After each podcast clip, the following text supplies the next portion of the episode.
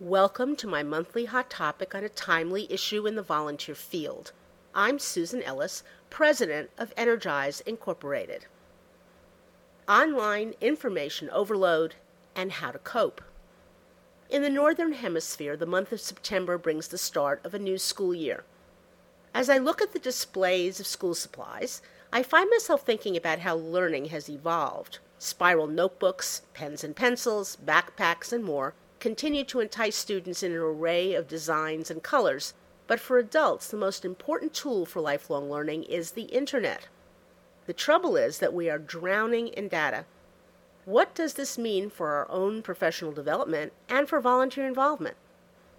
I am totally committed to the power of online information and exchange. We opened this website in 1997, when doing so took a real leap of faith in the volunteer field, since most leaders of volunteers were still struggling to get their organizations to put a computer into their office at all.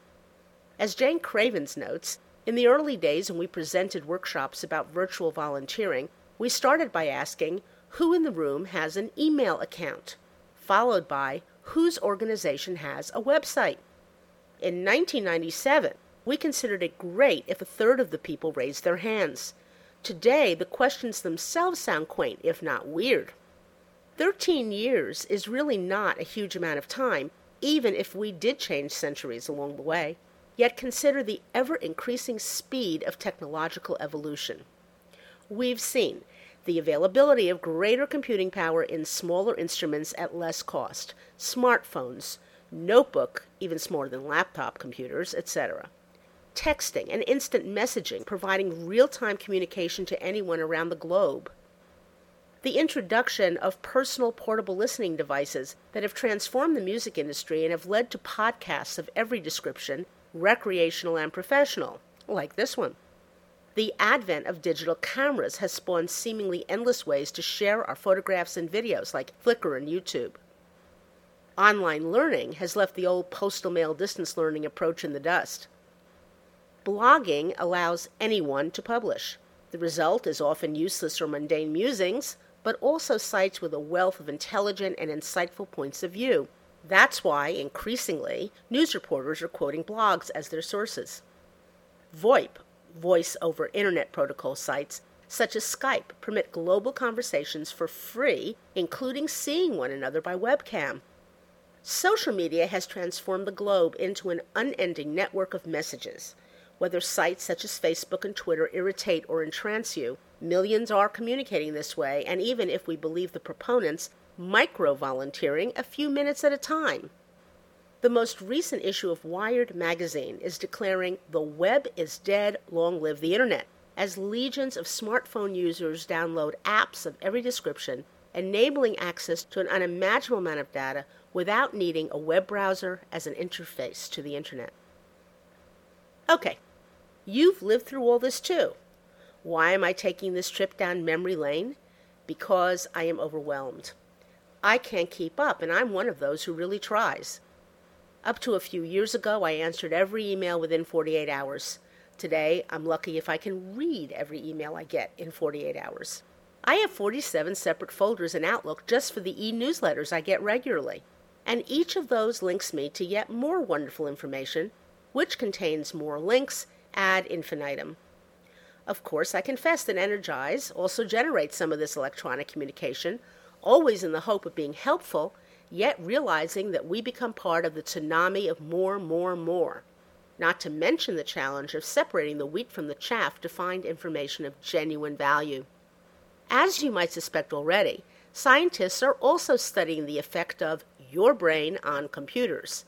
This problem affects us personally, all of our organization's employees and volunteers, and prospective volunteers as well. I'm going to bet that most of you resonate with my words, and I thank you for choosing to read these very words when I know you had many other options for which site to visit right now. The question I pose to you is, how do we cope? Some are calling for digital detox, with small but significant actions such as reminding yourself to focus on one task at a time, taking regular offline breaks, and unplugging periodically during the day, so you can actually think deeply without chimes and rings calling you to new information. We're luckier than most.